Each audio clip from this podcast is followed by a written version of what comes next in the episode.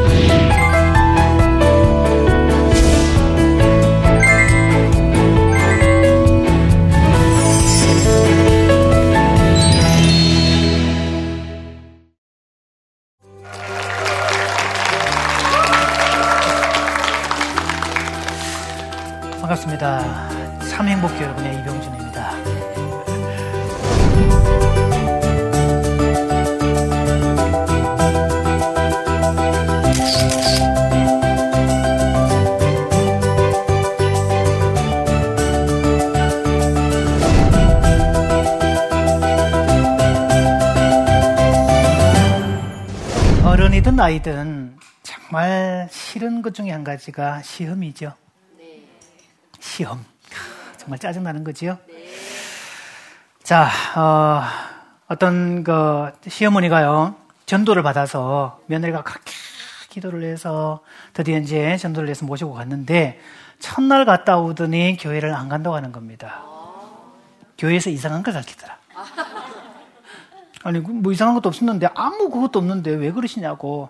아니 어머님 도대체 왜 그렇게 불편하십니까? 했더니 아유 며느라가 그랬더니 그냥 다들 뭐 찬송인가 뭔가를 부르는데 내 시험일 이겨 힘을 얻고 시험일 이겨. 시험일 이겨 시험을 이겨. 네, 시험일 이기라고 가르치는데 그런 길을 왜 가겠냐. 뭐 이런 이야기예요. 자 뭐 웃기려고 하는 이야기고요 자, 이 시험에 관한 이야기들 참 편하지 않는 것들입니다. 또 아이들도 시험 때가 되면 스트레스가 되죠. 네. 그래서 한국에는 어, 수능 이제 3학년 어, 고3이 되면 부모도 특히 엄마도 고3이 된다 이런 표현이 있잖아요. 자, 그만큼 열성이 큰데요. 저는 그렇게 얘기합니다. 아이가 고3이지 부모는 고3이 아닙니다. 사실은 또 구분하는 게 맞고요.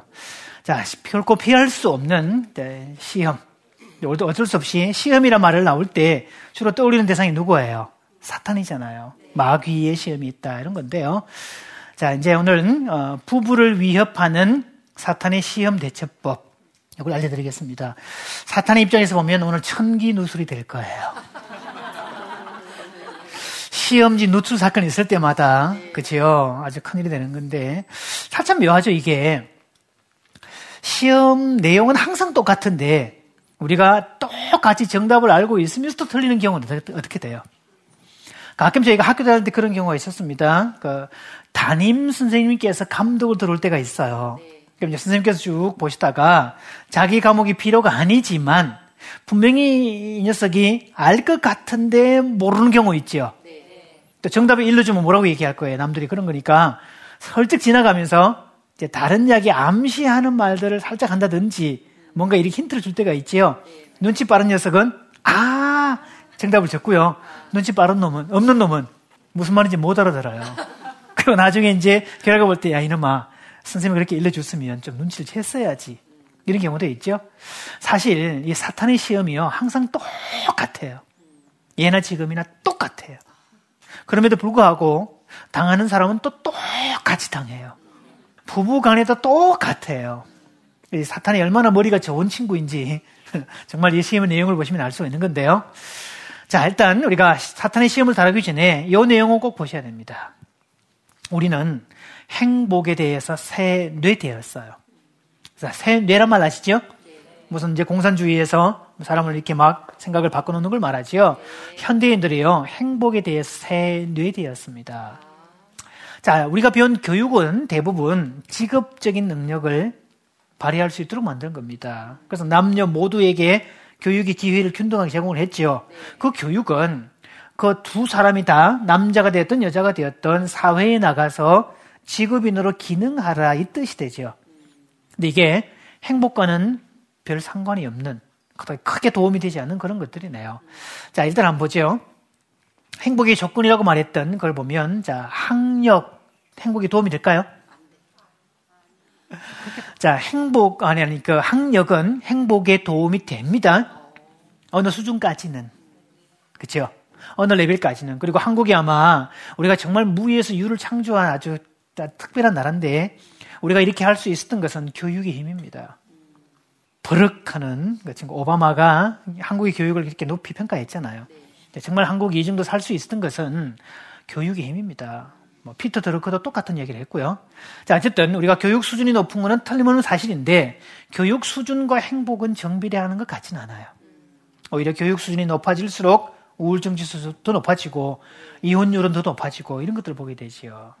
자, 두 번째 외모 행복에 도움이 될까요? 됩니다. 그렇죠. 아니 여러분 능력 되면 경제 능력 되면 고치고 싶지 않으세요 혹시? 그렇죠. 요즘 대학생 첫 미팅할 때입니다. 아이들 미팅할 때 여학생들끼리 어머니 날 낳으시고 원장님 날 지으시니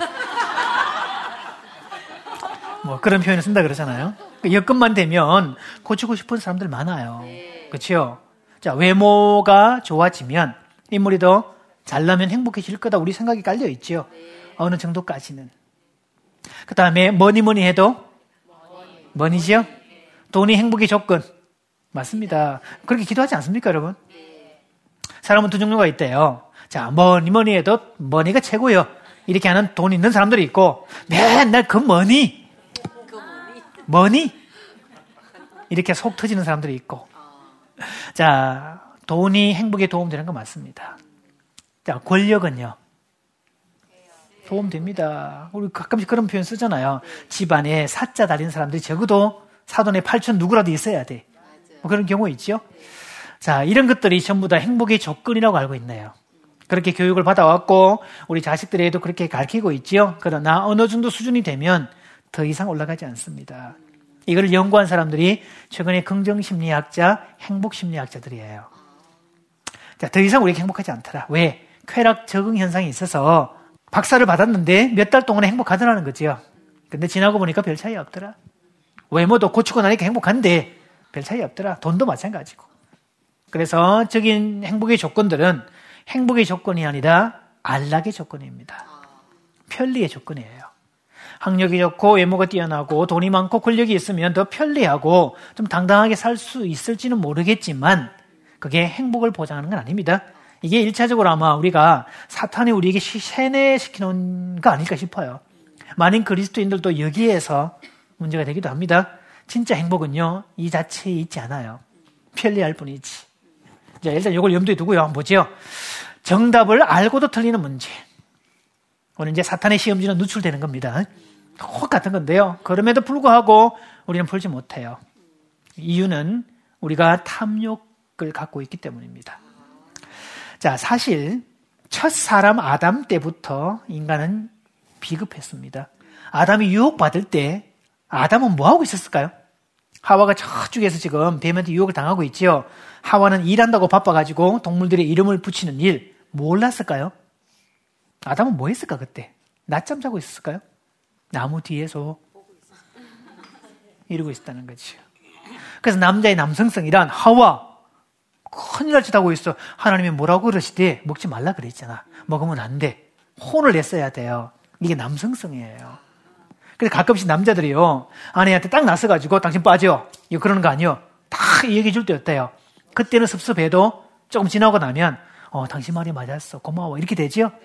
현대 남자는 이게 안 되네요. 그 이유는 아담도 탐욕에 있었네요. 그리고 또 추궁을 받을 때 하나님 죄송합니다. 제가 아내 관수를 잘못했습니다. 아니면 제가 욕심에 끌렸습니다. 그러면 될 거잖아요. 아담은 그렇게 반응하지 않아요. 완전히 이제 건들거리면서 하나님 당신이 만들어준 그 여자. 두 개가 되죠. 1차적으로 누구 책임? 하나님 책임. 하나님 이 여자 안 만들었으면 유혹에 안 빠졌습니다. 또 여자가 주니까 먹었지 내가 먹었습니까? 라고 말했던 이걸 심리학에서 투사라 그래요. 뒤집어 씌우기. 그래서 대부분의 인간들은요, 뒤집어 씌우기 명사입니다. 가정에서 많이 겪죠? 사실 지가 잘못해놓고 나한테 돌려 성질 내잖아요, 이렇게. 한장할 때 많지요. 왜? 이것은 창세기에 나오는 아담 때부터 이어졌던 인간의 본능입니다. 그리고 사탄은 인간이 본질적으로 자기 중심적이라는 것을 그래서 인간의 죄성은 자기 밖에 모르는 걸 말합니다.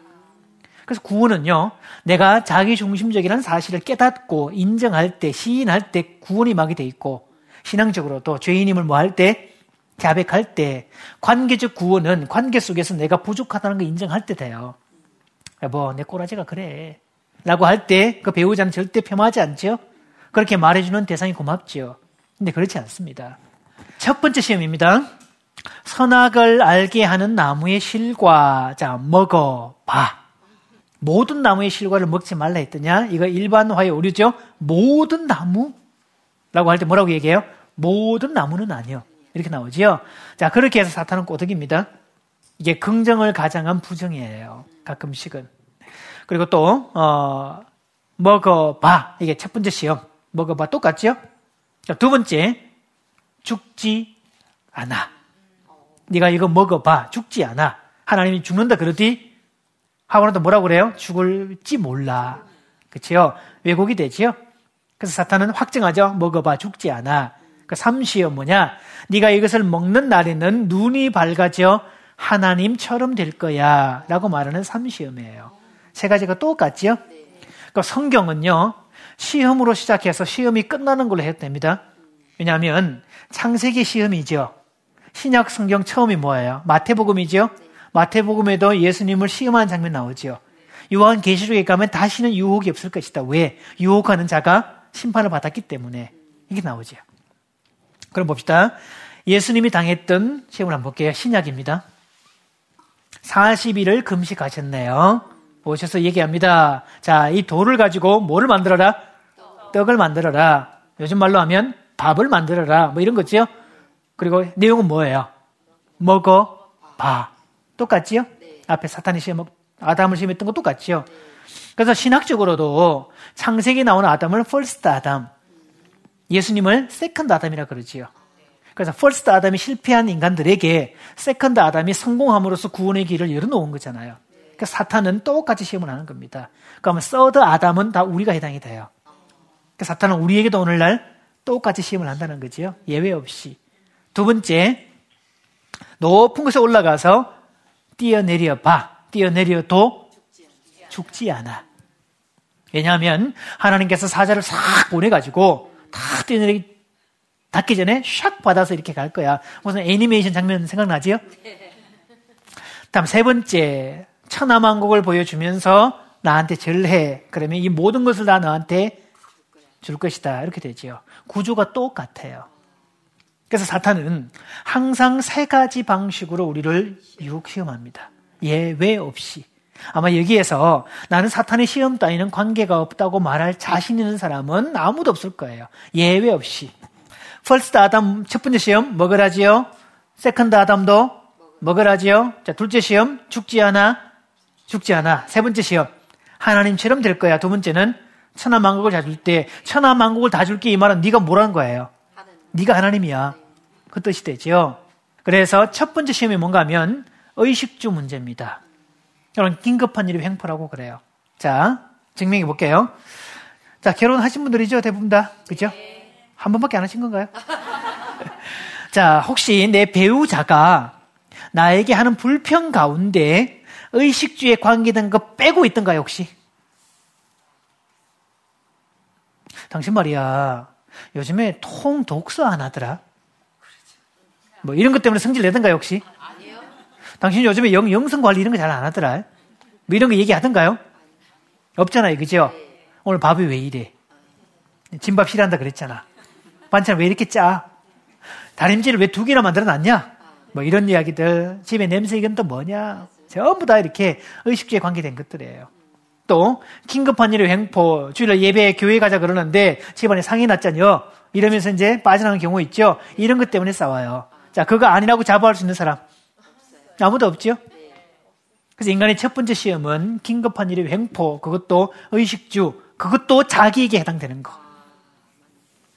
어떤 남편은요, 집에 같이 외출했다 나갔다가 같이 들어오는데 밥이 안 돼 있을 거 아니에요, 당연히. 밥 없다고 성질내는 인간이 있어요. 그래서 많이 보는 사람 아닌가요, 혹시? 자, 이런 경우입니다. 참 예외가 없어요. 긴급한 일에. 많은 사람들이 바로 이겁니다. 본인에게 이익이 안 되면 우선 손해가 되는 것 같으면 도망가 버리죠. 신앙적으로도 교회 왔다가 매 주일마다 교회 가야 돼. 시간 다 뺏기네. 헌금까지 해. 이게 또 뭐야? 이렇게 해서 안 오는 경우입니다. 첫 번째 시험이에요. 먹어라 시험. 부부 사이에서 나한테 조금만 불편한 게 있으면 성질을 와락 내는 거. 이걸 먹어라 시험이라고 그래요. 참 예외가 없죠. 두 번째 시험입니다. 죽지 않아 시험. 요거는요, 상대방을 내 목적에 끌어당기는 시험을 말해요.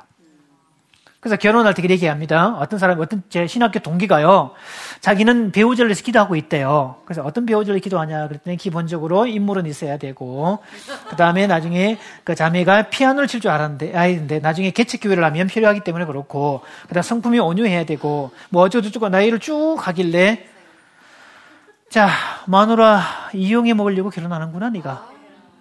이용 아닌가요? 맞죠? 이게 두 번째 시험이에요. 자, 수능 때가 되면 교회에서도 수능생을 위한 백일 기도해야죠. 새벽마다 그죠? 그러면 혹시 그 절에서도 그런 거 하지 않나요? 그럼 나중에 결과를 볼 때 그래도 크리스찬 자녀가 절에 다니는 자녀들보다 1점은 더 맞겠죠? 근데 그래요, 안 그래요? 안 그렇죠. 기도하는 것은 부모의 당연한 바지. 어떤 사람은 그렇게 얘기합니다. 내가 분명히 100일 동안 한 번도 안 빠져 기도했는데 왜 애가 시험에 떨어지냐고요. 그러면서 시험 들었대요. 그래서 교회 안 나옵니다. 두 번째 시험이에요. 성경에는 뭐라고 얘기하는가 하면요. 하나님은 누구를 시험에 빠지지도 않거니와 누구를 시험하는 분도 아니더라. 야고보서에 나온 말씀이지요. 인간이 시험에 빠지는 것은 뭐 때문이더라? 지가 스스로 정한 욕심 때문이더라. 그래서 이거를 일명 자판기 신앙이라고 그래요. 자판기에 동전 넣고 눌렀더니 쭉 나와야 되잖아요. 안 나면 우리 어떻게 하지요? 발로 그대 차버리잖아요. 막상 결혼하고 보니까 어때요? 상상도 못할 일들이 막 생기거든. 그러나 그것들이 불행의 조건은 아니에요. 그 다음 세 번째 시험입니다. 하나님 시험 될 것이다. 이 시험인데요. 나는 열등하지 않아. 이거 시험입니다. 사실은 보통 아내들이 남편에게 잔소리할 때 변화가 되던가요? 그죠? 아무리 정당한 말이라도 정말 아내들이 환장하는 게 이런 경우입니다. 아내가 이제 콩으로 매줄 쓴다고 얘기해 줬어요. 근데 안 믿어. 근데 나 다른 여자분이요. 여보세요 콩이 아니고요 파츠로 매주 쓰는 거예요. 그럼 남편분이요. 오 그래요? 이렇게 받는다는 거예요. 아내가 가장 화날 때 그겁니다. 내가 무슨 틀린 소리 했냐 말이죠. 그래서 아내가 아무리 얘기를 해도 듣지 않습니다. 방법은 간단해요. 다른 여자인 것처럼 말을 하면 돼요. 그래도 못 알아먹어요. 거기는 방법이 따로 있습니다. 자, 어쨌든 왜 잔소리 들으면 안 변할까? 잔소리라는 개념의 기본 베이스는요. 내가 너보다 낫다는 뜻이 들어가 있어요. 흔히 말하면 야 옷이 그게 색깔이 그게 뭐냐? 라고 할 때는 옷에 관한 한 누가 더 전문가인 뜻이에요. 내가 더 전문가인 뜻이고 야 음식이 이게 또 뭐니? 뭐예요? 음식에 관해서는 이거 음식도요 못하는 사람은 주는 대로 맛있어요 그냥 자기가 못할 때는 근데 아는 사람은 어때요? 조리법이 잘못됐네 그치요? 저도 결혼 초에 그런 거 많이 했거든요.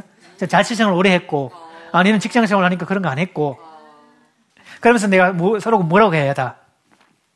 내가 너보다 낫지. 이게 우울감이에요. 인간이 근원적으로 가지고 있는 우월감입니다. 사실은 그 우월감은 열등감과 똑같다는 이야기죠.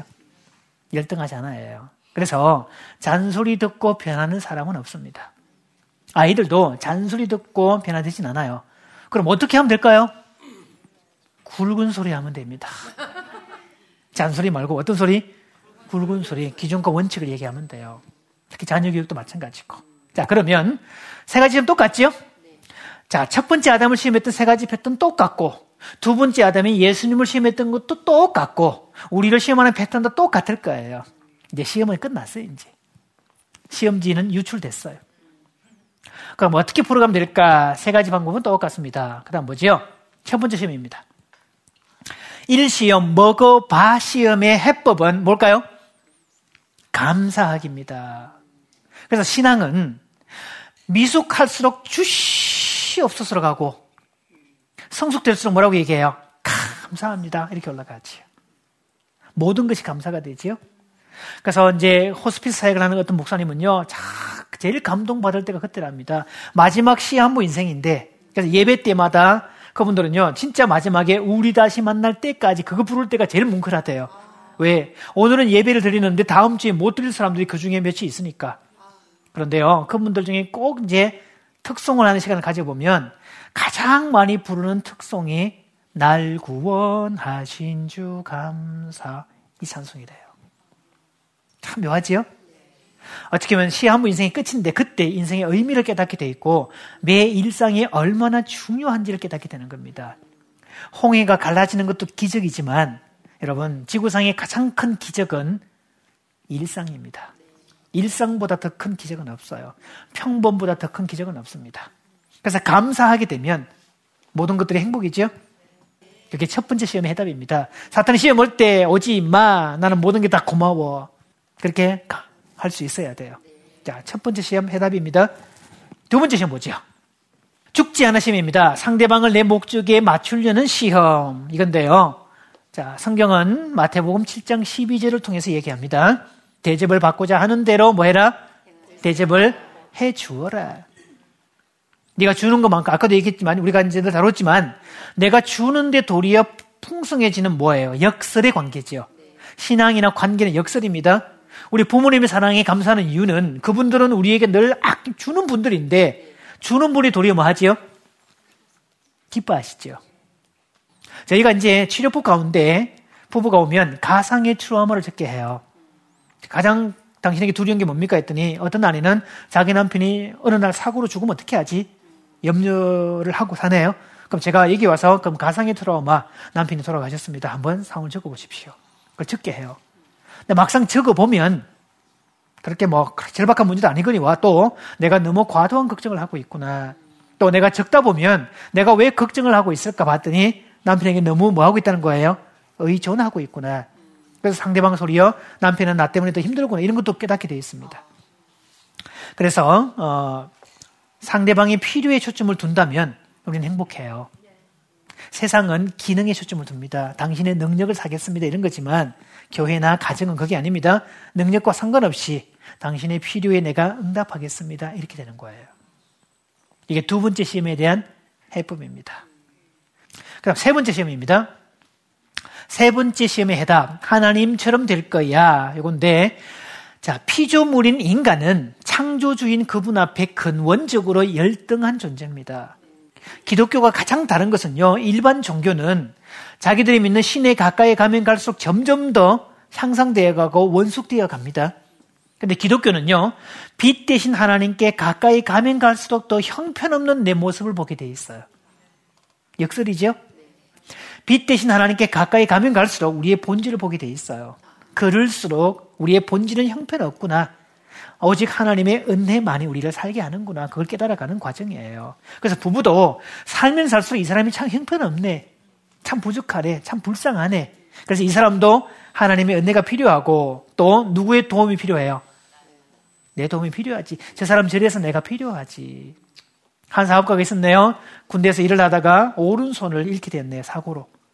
그래서 이제 애인이 있었는데 애인이 면회를 왔을 때 얘기를 합니다. 냉정하게 우리 그런 거 있잖아요. 당신의 앞길을 위해서 저 쫓아보내야 돼. 난 너 필요 없어. 사랑 안 했어. 냉정하게 그렇게 쫓아보냅니다. 예, 그 여자 행복을 위해서. 그랬더니 그 여자가 와서 얘기를 하지요. 그래. 어쩌면 당신이 두 손에 있었을 때는 내가 필요 없었을지 몰라. 그러나 이제 하나밖에 없는 당신한테는 내가 꼭 필요해. 이런 게 사랑이죠. 자, 이게 세 번째 시험에 해당되는 거예요. 그래서 뭐 하면 나의 열등을 뭐 할 때? 인정할 때. 그래서 배우자를 나보다 낮게 여기면 문제가 되지만 배우자를 나보다 낮게 여기면 내가 도리어 행복합니다. 그래서 역설인데요. 우리 부부 치료 가운데 배우자의 장점 100가지를 적어오게 해요. 죽을라 그래요, 처음에는. 단점 100가지는 쉬운데요. 장점은 3가지 적고 나면 없어요. 꼭 적어오세요, 그거. 그러면 기호고 100가지 적어옵니다. 그것만으로도 관계가 확 풀어집니다. 그래서 인간은요, 근원적으로 열등한 존재입니다. 하나님 앞에 열등한 존재 맞고요. 부부도 어쩌면 열등한 사람들끼리 모여서 피차가 얼마나 열등한 존재인지를 깨달아가는 과정이고요. 그래서 부부를 거울이라고 표현을 하네요. 그럴수록 저 사람도 하나님의 은혜가 필요하고 나도 저 사람을 도와줘야지. 이쪽도 저 사람 참 부족하네 내가 도와줘야지. 이게 윈윈의 관계가 되는 겁니다. 이렇게 할 때 사탄은 더 이상 우리에게 접근 금지예요. 올 테면 와봐라 그냥. 이렇게 되지요. 이게 세 가지 시험에 대한 해법들입니다. 똑같죠 항상? 그래서 어, 사탄의 시험은 항상 똑같았던 사실을 첫 번째 아담인 진짜 아담, 두 번째 아담인 예수님, 세 번째 아담인 우리 모두를 똑같은 방식으로 시험해 오고 있습니다. 아마 틀림없이 세 가지 방식으로 올 거예요. 자, 첫 번째 뭐 하면 되고? 감사하면 되고. 두 번째 뭐 하면 되고? 상대방의 필요를 맞춰주면 되고. 세 번째, 스스로가 열등을 인정하면 되고. 우리가 예배한다는 말은 하나님, 나는 하나님 앞에 열등한 존재입니다. 부족한 존재입니다. 고백하는 거예요. 그럴 때 구원이 임하고 은혜가 임하지요. 그런 게 산다면 우리 집은 항상 행복 오케이. 항상 행복은 진행형. 우리 삶은 항상 빛나는 삶이 될 줄 믿습니다. 자, 오늘 여기까지 강의 시작하겠습니다. 고맙습니다.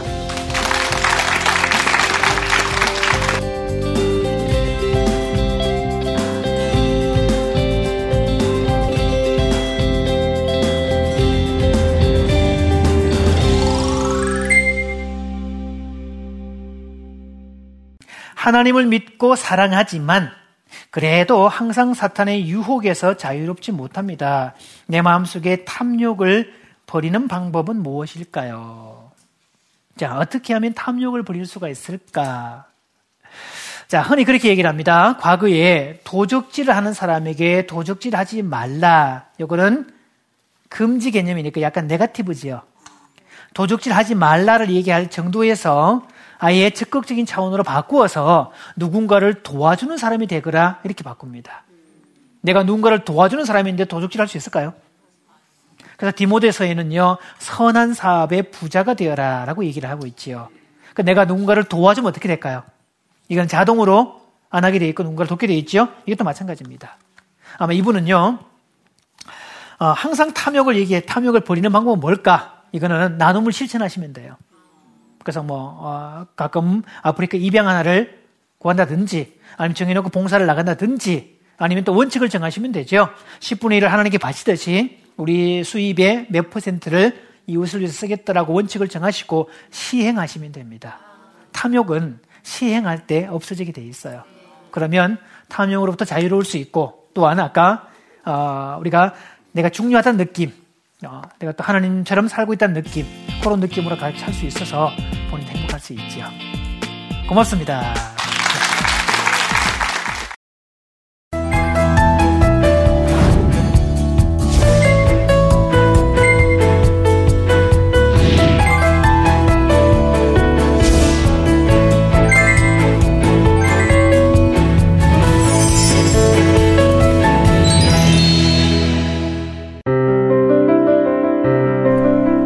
안녕하세요. 저는 사우디아라비아에 살고 있는 김정미입니다.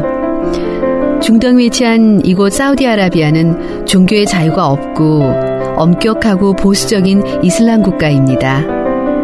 한국에서 자유롭게 예배드리던 저희 가정이 15년 전 이곳에 정착할 때는 영적인 분위기로 인해 많이 눌리고 힘이 들었습니다. 심장병과 갱년기로 외출을 자유롭게 하지 못했던 저는 우울증까지 걸리기도 했답니다. 그러던 어느 날 위성방송을 통해 CGN TV를 시청하게 됐고 영적으로 갈급했던 저의 영혼에 유일한 친구가 되줬습니다. 얼마 전 CGN TV로 주일 예배를 드리던 저희 남편은 살아계신 주 찬양을 드리며 아픈 목이 치유되는 기적을 경험하기도 했습니다. 외롭고 고단한 일상 속에서 한 줄기 빛과 같았던 CGN TV. 자유롭게 예배드릴 수 없는 이슬람 국가 사우디아라비아에서 저희 가정이 굳건히 설 수 있는 것은 CGN TV 덕분입니다. CGN TV는 저의 영혼의 친구입니다.